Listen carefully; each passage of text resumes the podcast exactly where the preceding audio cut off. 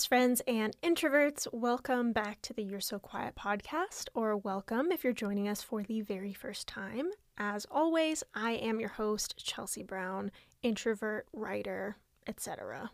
That's pretty much it though. this week, we are going to be talking about how to have the perfect body. Spoiler alert, you already have it. You just have to see it. But before we get into that, let's do our customary mental health check and rating. As always, we are rating from 1 to 5, 1 being horrible, 5 being amazing. Your girl's at like a 4. I'm feeling pretty good. I was at like a 3 earlier today. Just like a series of inconveniences. Like, for example, all the Starbucks around me are out of oat milk and that's like a first world problem if I've ever heard it, right? But it was just like, okay, well that's inconvenient and that's inconvenient. But you know, I'm I'm doing okay. I did a really hard workout. I did a HIIT workout, which I actually kind of hate doing. Um, but I just needed to do some really like aggressive movements, and treadmill wasn't gonna cut it. Lifting weights wasn't gonna cut it. I needed to just like jump around, you know, for 20 minutes.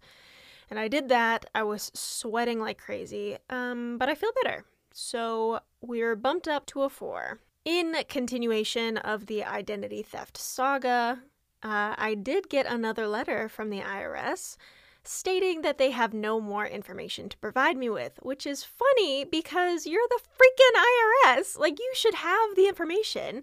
And if you don't have any more information, then it sounds like you probably shouldn't have sent the letter to begin with. Like it sounds like you were wrong. You made a mistake.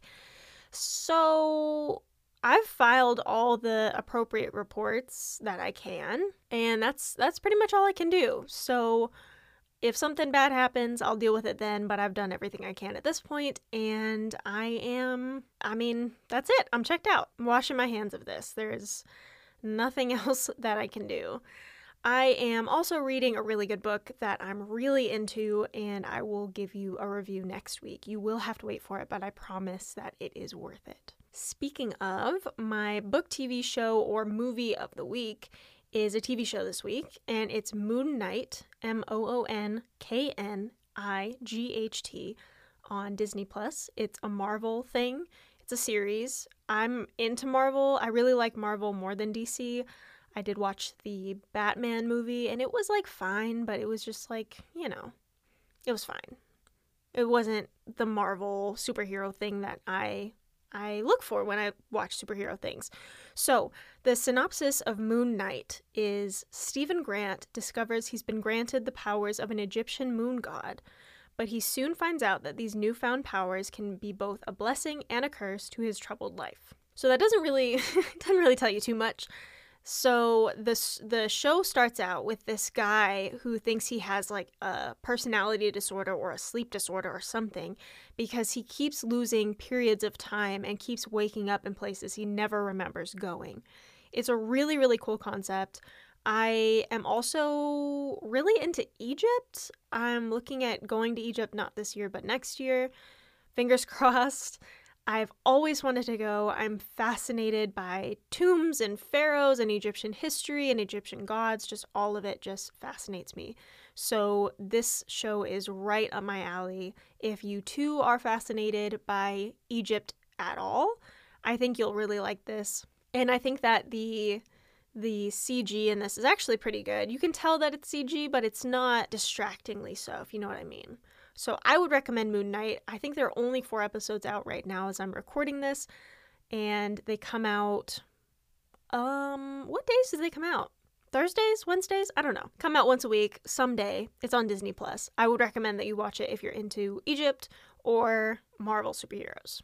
Okay, so before we jump in to our topic of the week, I do want to preface this with the fact that I am obviously not a dietitian, doctor, psychologist, whatever. I have a degree in English, which pretty much grants me the right to mm, spout off at the mouth about things that I know, you know, a very minimal amount about. So I can give you like my personal experience, but obviously any advice, thoughts, perspectives, etc. that I give here are only my opinion and not a substitute for medical treatment or advice. Okay? Don't come for me. I am just giving my opinion and sharing my experience. So, this is all about how to have the perfect body. And the perfect body is different for everybody. But I think that the most important thing about the perfect body, quote unquote, is your perception of it. My background on this is that I had an eating disorder for roughly like seven to 10 years. And then even after I recovered, I've struggled with disordered eating since. Disordered eating is like anytime I would start a diet or a workout regimen or whatever, I would take it way too far. And all my diets would become restrictive, and I would eat not even close to enough calories for a normal person, or I would exercise to the point of exhaustion or injury. It's just, you know, it's not a good look. It's not a good look. And I am trying to save you the same heartache because I wish I knew then what I know now. First, I started changing my relationship to exercise. Like, since I've been doing this podcast, I've only been exercising as like an act of self care. This is a thing that I do for the body and for the brain to make it all feel better because I know that I will feel better after exercise, regardless of if I actually want to exercise. You know, I am not seeking gains, I'm not seeking anything except good mental health. Next, I changed my relationship to food. And this is always ongoing and certainly not something that I've perfected. But I started asking myself genuinely, what do you want to eat? If you could eat anything in the world right now, what do you want? And I started giving myself whatever it is that I wanted to eat, even if it was a large McDonald's fry for dinner with a large sweet tea on the side anything I wanted. And I still do this to this day. Anything I want. But the thing is that when I started giving myself what my body was asking for, all of a sudden it started asking for different things. Instead of asking for fast food, it's like, hey, so I really just want like a vegetable. Let's let's do like a whole vegetable thing. Okay, so what kind of vegetable do you want? I want like like dark leafy greens. I want like a dark leafy salad. All right, cool. I'll get it for you. No problem. Literally whatever I want. But you notice that it starts asking for things that are actually like good for it. I think that sometimes we forget that the body is kind of dumb. A lot of people think that through evolution the body is so smart. Like no, the body real stupid. When you are restricting your food, when you are over exercising, it thinks that we are in crisis. And honestly, to the body, you are in crisis. You are not eating enough, you are exercising way too much. The body is in pain. The body is not getting what it needs. I think I hear my dog. My food is here. I'll be right back. Okay, I'm back. my dog was going crazy at the door. My food had arrived. We got pasta and salad from this like local Italian place. So good. And that's kind of what I was actually talking about is that I asked the body, girl, what you want to eat? And she's like, I want pasta, but I also want greens. So that's what I gave it. And I feel completely satisfied. And I also don't feel guilt about having eaten pasta. There was a, a long period in my life where I did not eat pasta. Or if I ate pasta, it was plain and I didn't eat butter, I didn't eat dairy, I didn't eat cream. The things that I would not eat was like the list was much larger than the list of things that I would eat. But now, because I am like actively working to change this perception of food and looking at it as like this thing that I'm giving to my body as an act of self care, my body is actually kind of starting to trust me, you know? And it's like, okay, so when I ask for something, you're actually going to give it to me. Like, yeah, I'm, I'm going to give it to you. Are you really going to give it to me, though? Yeah, I'm really going to give it to you. And I prove that over and over. And then your body, which thinks it's in a time of famine, be like, okay, well, we're clearly no longer in famine because the things that we're asking for, we're receiving rather than being constantly denied or being overworked because we're receiving the things that we're asking for, but we're being punished. So something clearly must be wrong. changing my relationship to food, changing my relationship to exercise. And what's so ironic is that, like, I've never had defined abs. I kind of do now.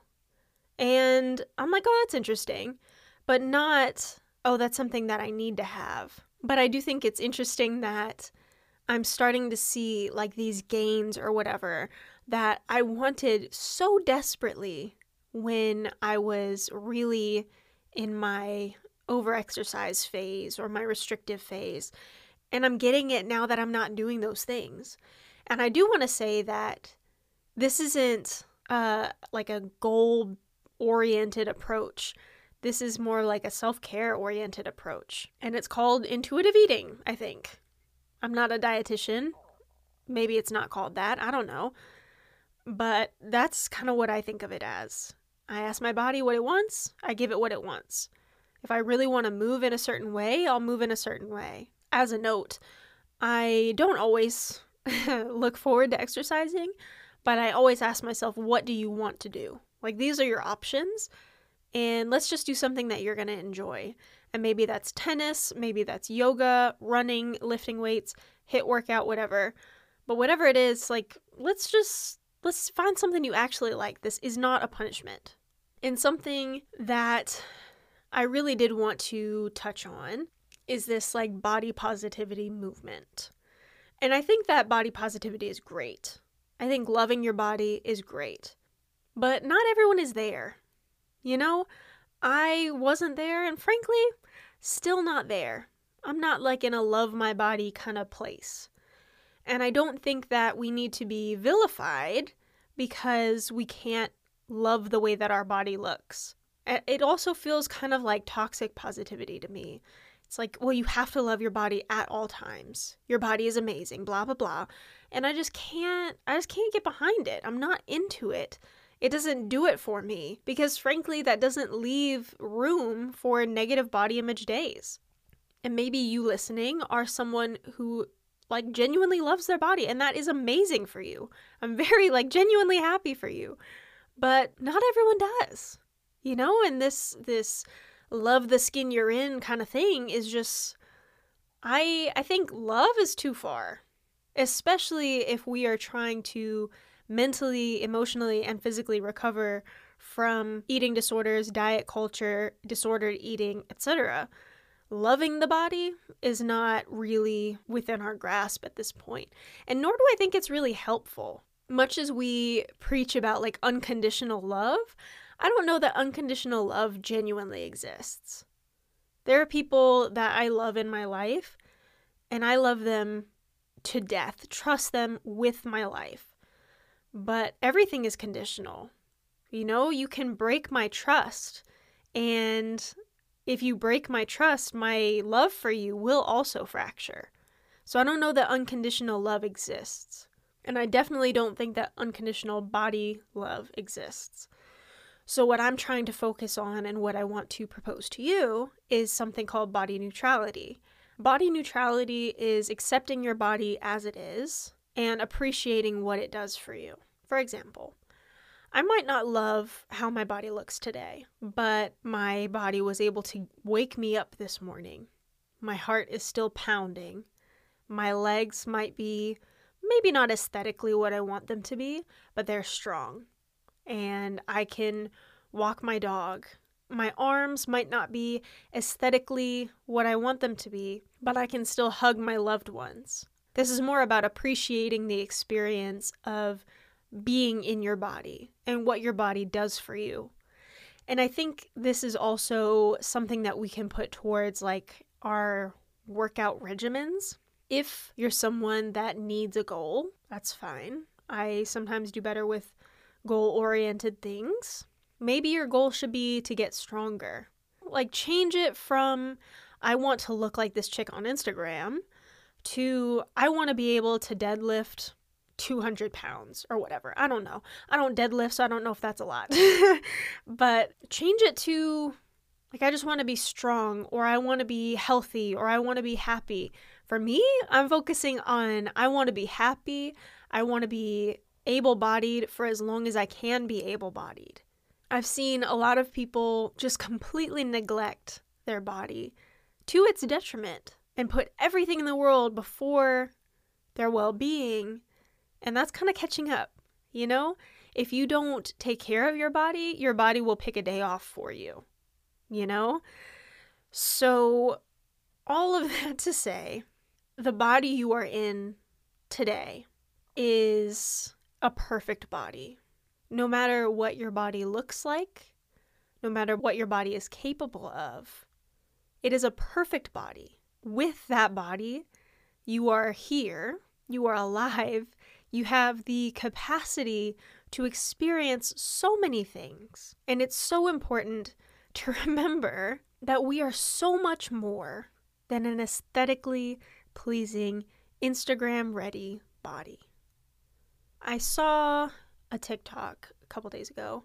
My doom scrolling has returned, in case you were curious A couple days ago I saw a TikTok and the the girl was talking about how she has two Starbucks drinks that she really likes.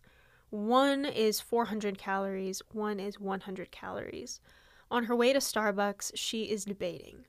Do I have the one that I like more but is more calories or do I have the one that I like less, which is less calories? The one she likes more would make her feel guilty for the rest of the day. The one with fewer calories, the one she likes less, would make her believe that she's winning some imaginary battle in her mind.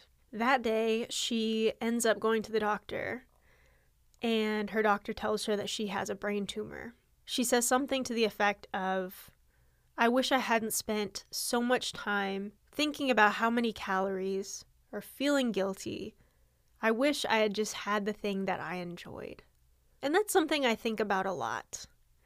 Because, just, I mean, to get a little dark, and I, am pretty sure I've said this before, I am a chronic oversharer on this podcast.